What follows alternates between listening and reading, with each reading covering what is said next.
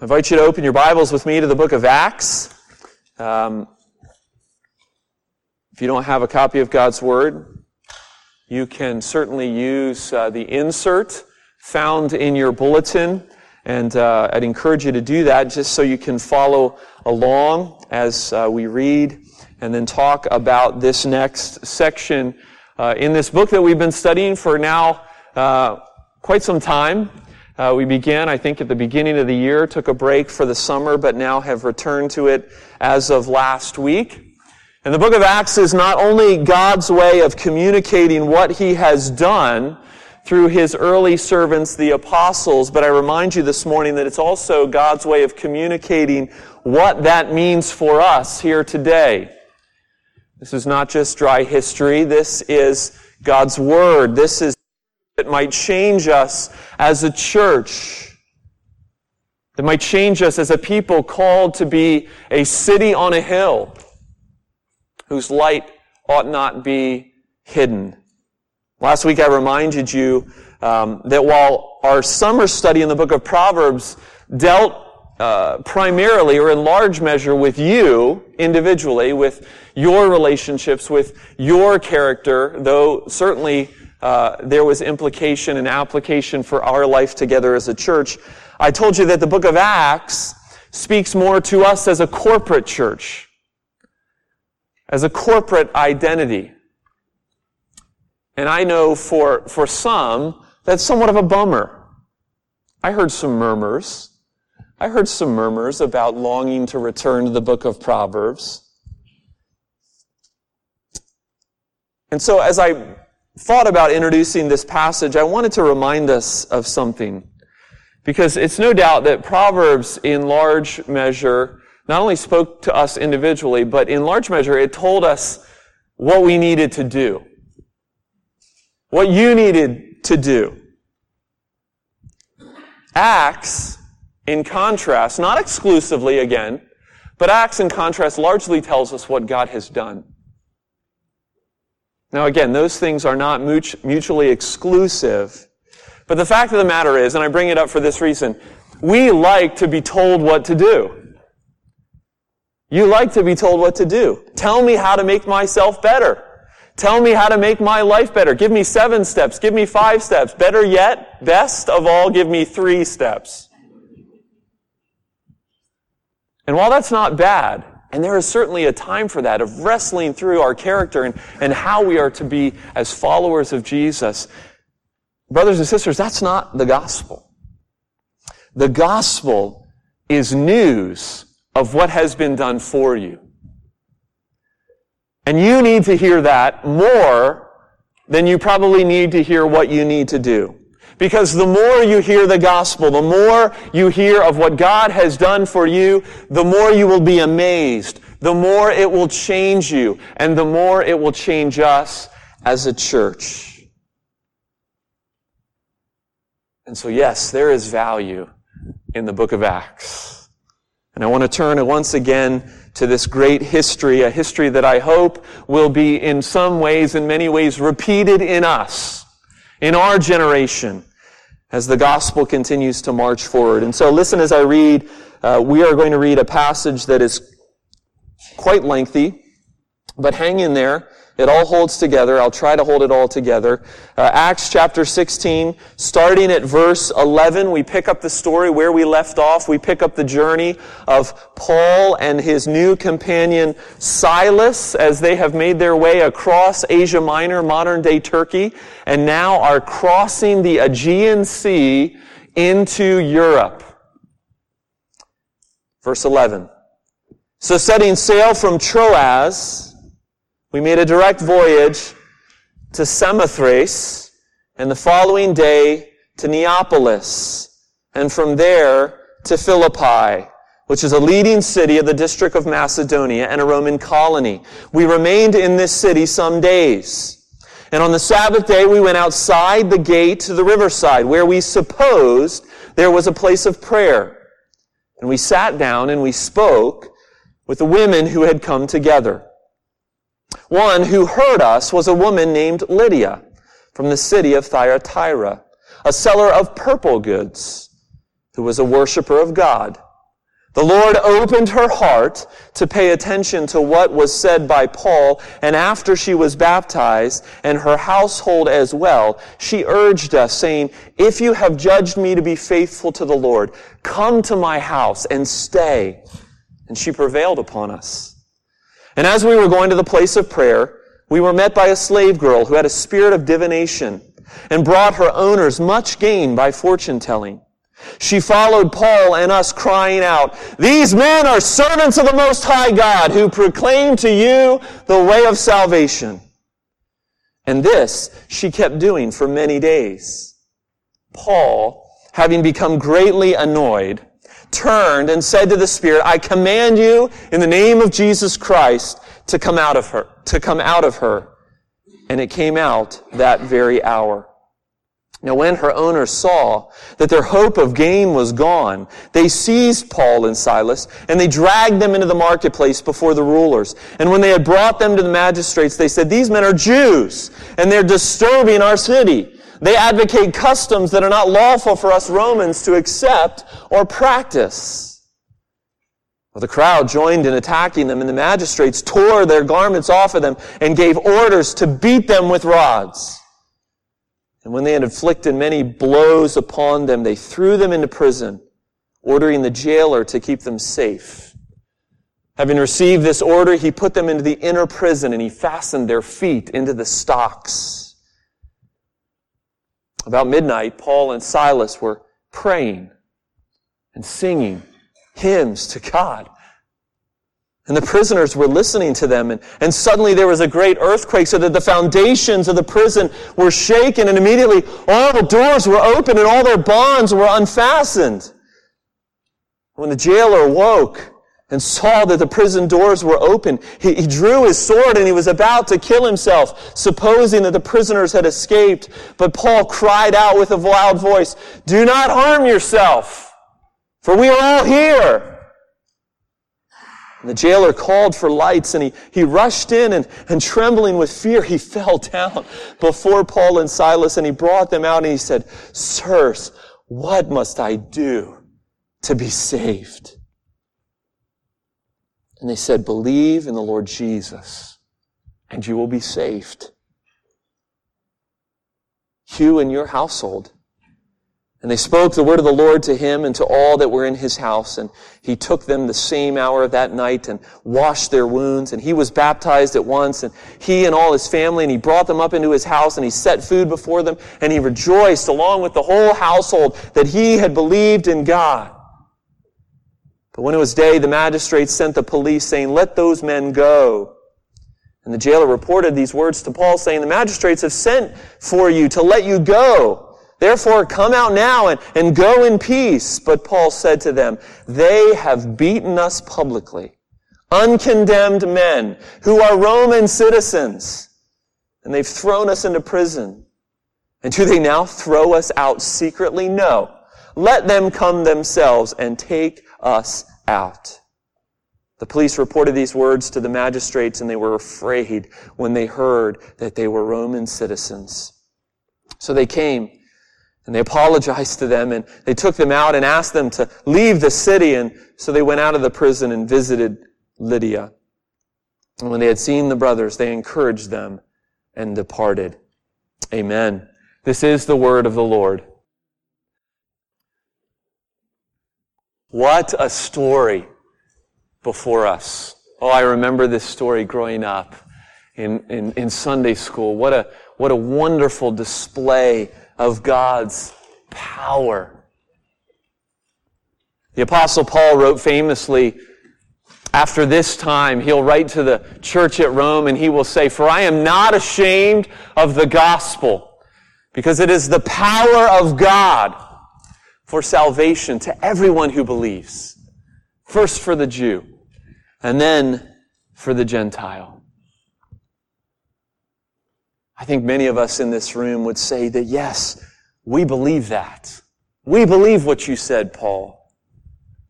But I also think that for many of us in this room, when we interact and meet the real people, the real hardened souls in our lives, we forget that the gospel is the power of God. We've talked about this a little bit already as we studied this book. Way back in the beginning of the year, uh, we talked, I don't remember what passage it was, but we talked about how there are no hopeless cases in regards to the Lord. No one is beyond God's reach. And in fact, God loves to show himself strong by grabbing those who seem to be just out of reach grabbing the proudest and, and hardest heart and, and suddenly making it tender and humble.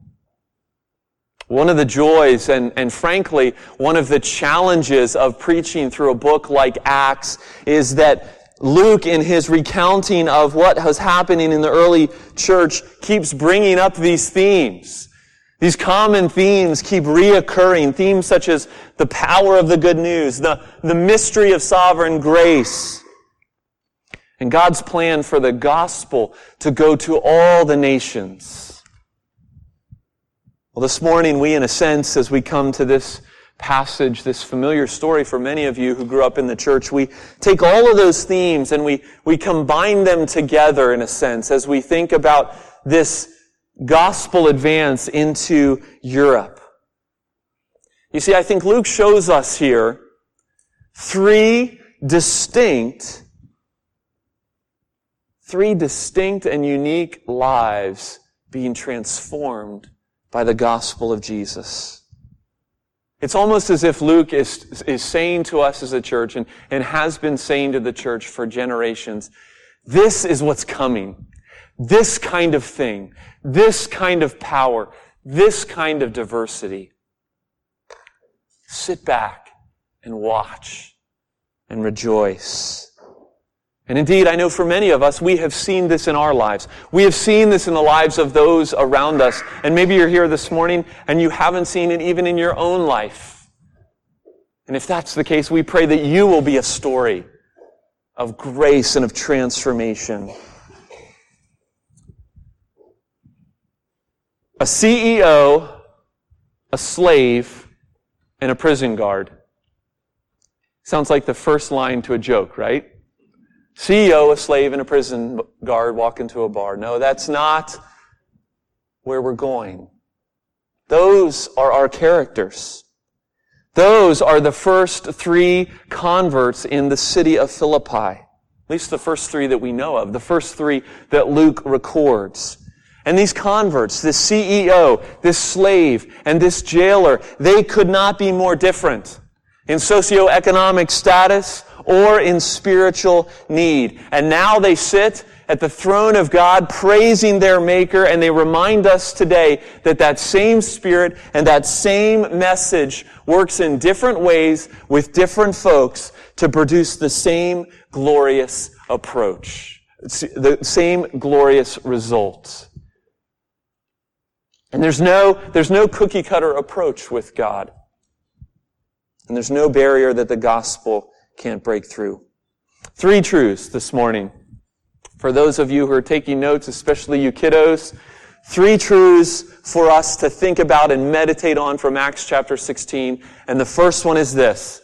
Jesus saves the, the comfortably religious. Jesus saves the comfortably religious. Our passage today, as I've said a couple times already, it breaks significant new ground as we continue to follow the gospel. I don't have my map, but if you can remember my map and visualize the, the, the disciples are on the western, or excuse me, Paul and Silas are on the western side of Asia Minor. They're crossing the Aegean Sea. They stop at an island on the way to Philippi. Now they are in Europe. We learn in our passage this morning that's not just Paul and Silas, but actually Luke as well has joined them. Did you notice that? Begins to say us and, and we. Lots of speculation about why Luke has joined the mission, but he's there. He's with them now. And those of you who were here last week remember that this call, this direction that Paul and Silas received to go into Macedonia was, it was a, it was a mysterious one. It was a mysterious direction. Paul received this vision to go into this region. At the same time, he was being prevented from preaching the gospel in Asia Minor. Remember, he wanted to go up north. He wanted to go into Bithynia. He wanted to preach the gospel in Asia. And the Spirit of Jesus told him, no. I want you to go to Philippi. But it was an open door. And it seems that the open door has been confirmed right away. They get a strong wind at their backs as they sail across the Aegean Sea. Takes them only two days to, to, to cross. On the way back, it'll take them five days. It's almost if the Spirit of God is confirming, yes, this is where you need to go. And they make their way to this ancient city of Philippi in the region of Macedonia. Now, Philippi was a Roman colony, therefore it would have had an overwhelmingly Roman population. Jews and God-fearers, those Gentiles who were now worshiping Yahweh, would have been few and far between in Philippi. There certainly weren't enough of them to form a synagogue. The synagogues were these places of worship that went up in these ancient cities. But Paul has his method. Big city, synagogue, gospel. Well, he's got the big city. He's ready with the gospel, but he doesn't have a synagogue. And so instead, he goes outside the city gates to a gathering of prayer, a prayer meeting. And at this prayer meeting, he comes in contact with Lydia. Now, Lydia, Lydia, it tells us a little bit about her. Little, some, some details that are not just, they're not just filler. Lydia is not from Philippi. Lydia is an immigrant. In an ironic twist, Lydia is from Thyatira, which is exactly the place where Paul just came from. The exact place where Paul was prevented from preaching the gospel. Could it be that Paul's first convert in Europe is actually a woman from Asia? Well, Lydia's not just an immigrant woman, but she is a business woman. She is a dealer of purple dye. Really, Luke? You needed to tell us about colors? No. What he's telling us is Lydia was rich. Lydia was wealthy. You see, purple dye was made from mollusks that were found in the eastern part of the Mediterranean Sea. Very hard to come by. It's estimated that 8,000 mollusks were required to produce one gram of purple dye. And who knows how long, how far that gram of purple dye went in dyeing cloth. But the bottom line is that purple dye was expensive. It was for the elite. Lydia was a wealthy woman. She was a CEO. For all we know, She's got a home back in Thyatira. She's got a home in Philippi and maybe another one somewhere. Luke wants us to see that Lydia was comfortable in more ways than one. She was comfortable financially. She was comfortable religiously. And yet, she longed for something, didn't she? She had somewhere along the way, she had met the God of Israel. She had met Yahweh, and now she was a Gentile who worshiped Yahweh, a God-fearer. And Paul comes across her at this prayer meeting, and whether she knew that she needed it or not, she didn't have enough. She didn't have what she truly needed, and so Jesus brought her Paul, and Paul brought her Jesus. And Jesus became the key for all the Old Testament scriptures that she had been studying, that she had been digesting. And finally, the Lord, in a move of sovereign grace, opened her heart, and she could see the key that she had been missing. Jesus of Nazareth. You see, what did, what did Lydia need? Lydia needed someone to intellectually engage her. She was a smart woman, successful woman. She needed someone to engage her, to help her fill in the blanks of her understanding.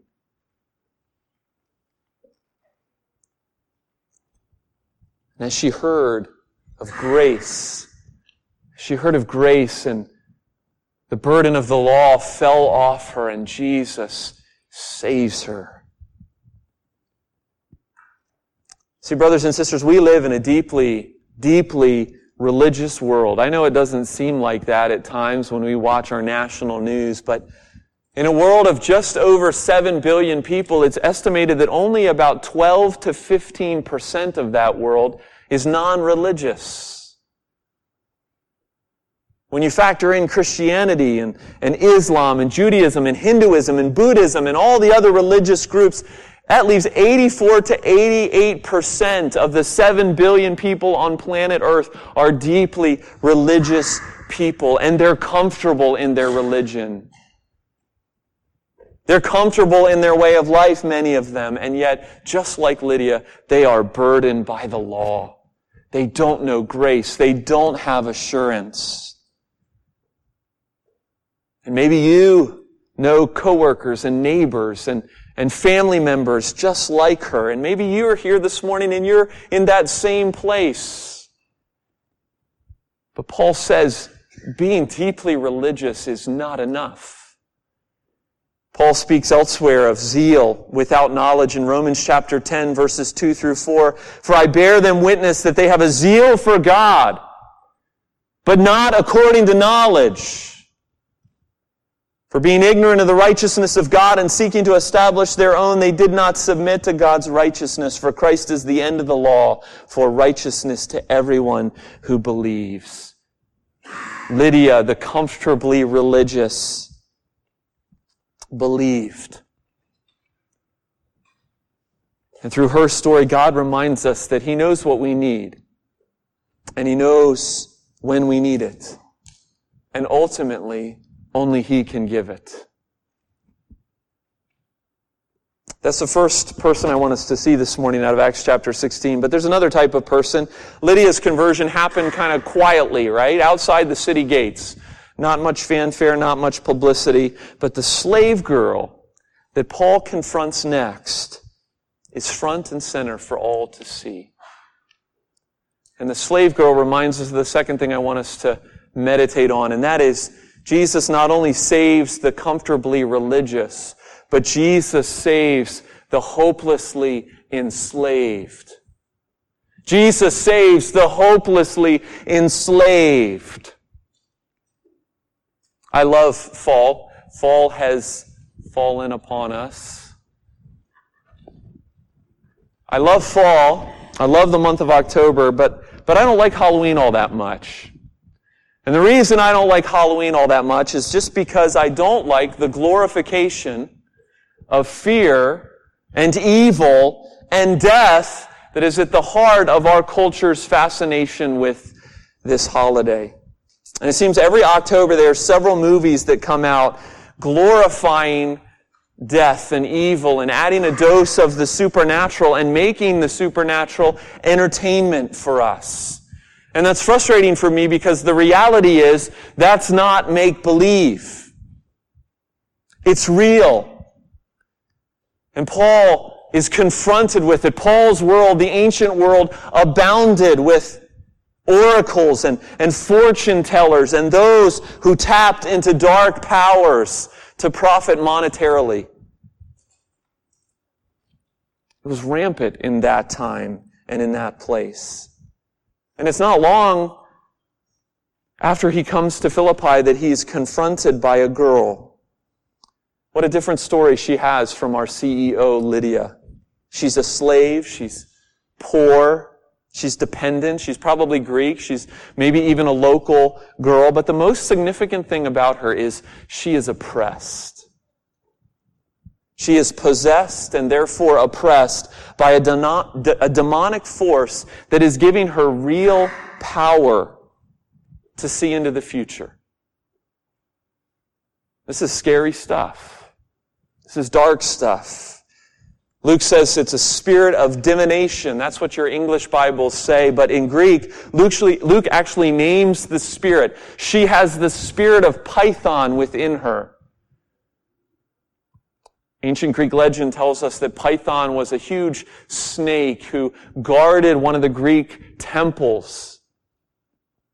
And Apollos, the god of prophecy, killed Python, and now Python resides in people and gives them the ability of Apollos, the Greek god, to foretell the future. And so she, here she has this spirit, and it is bringing profit to her owners. And it's robbing her of her own identity and, and who she is. Can you even imagine this poor girl? And she speaks the truth. It's not, it's not that she's lying. These are servants of the Most High God. Yes, they are. They come to proclaim the way of salvation. Yes, they do. But she's not doing this for the sake of free advertising. She's doing this in mockery. She's doing this to lump Paul and Silas with every other huckster that's flying around the ancient world and swinging their dark powers. And Paul tolerates her for a time and then, perhaps out of pity, he delays and then he just can take it no more. He does what no other person than a servant of Jesus could do. What does he do? He confronts her false master and he releases her from bondage. By the power of the name of Jesus, she's free. We don't hear any more of her. She just goes off into the deep, into the distance as, as Luke then tells us about the consequences of, of what that did. But I, want, I don't want to let her go off in the distance just yet because I think, see, I think this slave girl became a child of God. Most assumed that she did. I mean, how could she not? She was in spiritual turmoil and bondage, and the Lord in His grace met her and gave her exactly what she needed. Not an intellectual engagement like Lydia, but a powerful spiritual encounter with Jesus. And the fact of the matter is, as Luke recounts this story, she represents some of you. She represents some in our world, whether we know it or not. We may not be in bondage to spirits and demonic forces, but we are in bondage to our own passions. We are in bondage to our own idols. We are in bondage to our own desires. And all around us, people are enslaved. They're enslaved in addictions to numb their hurt. They're enslaved in idols to fill the void in their heart. They're enslaved in their own hurt that has blurred their vision of who God is. They're enslaved. And what do they need? They need a powerful encounter from Jesus. See, the slave girl, as she is released by the grace and power of God, her story reminds us of the exact same thing Lydia's story reminded us of. That God knows what we need. He knows when we need it and only He can do it. Jesus saves. Jesus saves the hopelessly enslaved. Well, there's one last figure I want us to consider for a few moments, and it's addressed in this last truth. Not only does Jesus save the comfortably religious, the hopelessly enslaved, but Jesus saves the spiritually indifferent. See, much of the world may be religious. We know those statistics. But I think we who live in the Western world, we who live in the United States of America, we would say that probably this last category represents us the best. Spiritually indifferent. I mean, really, we Americans and Canadians, we're good people. We do the right thing. We work hard. And we live in a nation where working hard is rewarded with comfort and security. We are healthy. We are content. We are successful. We don't need God. You see, the Roman jailer that Paul and Silas come in contact with through this really amazing circumstance of events you see, the Roman jailer wasn't a spiritual seeker, like we might say Lydia was. He, he wasn't in crisis like the slave girl was. He was just your average, middle class government employee doing his job. See, in our story, a simple job lay before him. Secure and guard these two out-of-towners, rabble-rousers who'd stirred up the peace and disturbed it. That was his charge. Simple enough. The reality was that these men had not just disturbed the peace. They had dismantled a local business. And they were, be, they were bringing a message of advocating foreign customs, as it was stated in verse 21. Customs in the Roman world were synonymous with religion. These men were bringing new religion into the city. And while Judaism was legal, Christianity had not yet distinguished itself from Judaism. But regardless, at this time, in this place, it was illegal to make converts of Romans. So these men are hauled in, beaten up, given to this Roman guard. And the Roman guard does his job. Luke tells us that he puts Paul and Silas in the inner prison and he puts them in stocks. No sympathy here. Puts them in an inner room with no light, hands and feet chained terribly uncomfortably to a wall. He has no particular concern for these men. He is not curious about the message that they're bringing. He's doing his job. He's doing his job, falling asleep on the job too. But he's doing his job until the singing starts. In the most miserable of conditions. It is well with my soul. It is well. It is well with my soul. They didn't sing that because it hadn't been written yet. But they sang something like it. In the most miserable of conditions. In the most miserable of states, beaten and bloodied, Paul and Silas transcend their circumstances with joy. Joy in the midst of, of suffering. I mean, when everything else is stripped away, security and health and comfort and future, and, there, and there's still joy. Everyone hears it. It's loud. The jailer's mind must be spinning, and then it happens. In this clear divine uh, uh, event, the ground shakes, the doors come unhinged, the shackles are unfastened, and, and the jailer finally comes to and he realizes that certain death awaits him if all his prisoners has esca- have escaped and he hasn't done his job. And so he's ready to end it. But instead, in another mysterious turn of events, the prison remains full. Why? For the sake of the gospel. You see, how did God shake this blue collar, spiritually indifferent government worker out of his spiritual indifference? By seeing the gospel come alive in suffering. And then, of course, God backed it up with an earthquake. That doesn't hurt either. But he saw the effects of the good news take hands and feet in the lives of those around him, joy in the most improbable of circumstances. And Luke gives it to us here, almost as if to remind us that don't forget what a powerful tool this can be. So many of you have suffered, and you've suffered greatly, and you suffer now. Could there be joy in the midst of that suffering? Well, joy is different than happiness. But there can be joy.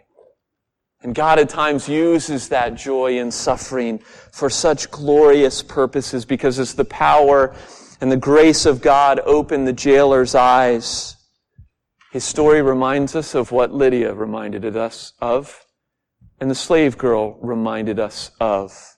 And that is that God knows what we need. And God knows when we need it. And only He can do it. Jesus saves the spiritually indifferent.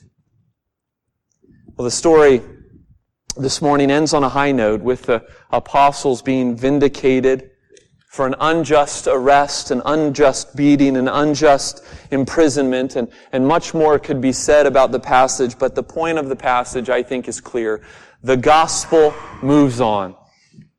Whether it be through intellectual engagements, whether it be through powerful encounters through Jesus, whether it be through the gospel being lived out in the lives of his people through suffering, Jesus saves his people. Amen. Let's pray.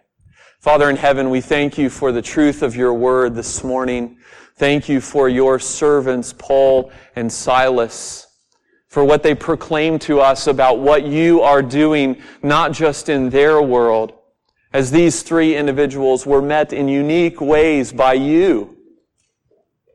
You who know them better than they know themselves. But also as you do that very same thing in our world. And I pray that you would do that in this place. Certainly if there is one here who doesn't know, who doesn't understand what Jesus has done for them, oh God, would you save them? Would you speak to them even now? And Father, as we go from this place, holding this wonderful hope of the gospel within us, may we be encouraged that those that we long for, uh, those that we long around us might come to you. That, that Lord, you know what they need. And you know when they need it. And only you can do it. Help us to trust you and to be used by you in whatever way you see fit. This I pray in Jesus' name. Amen.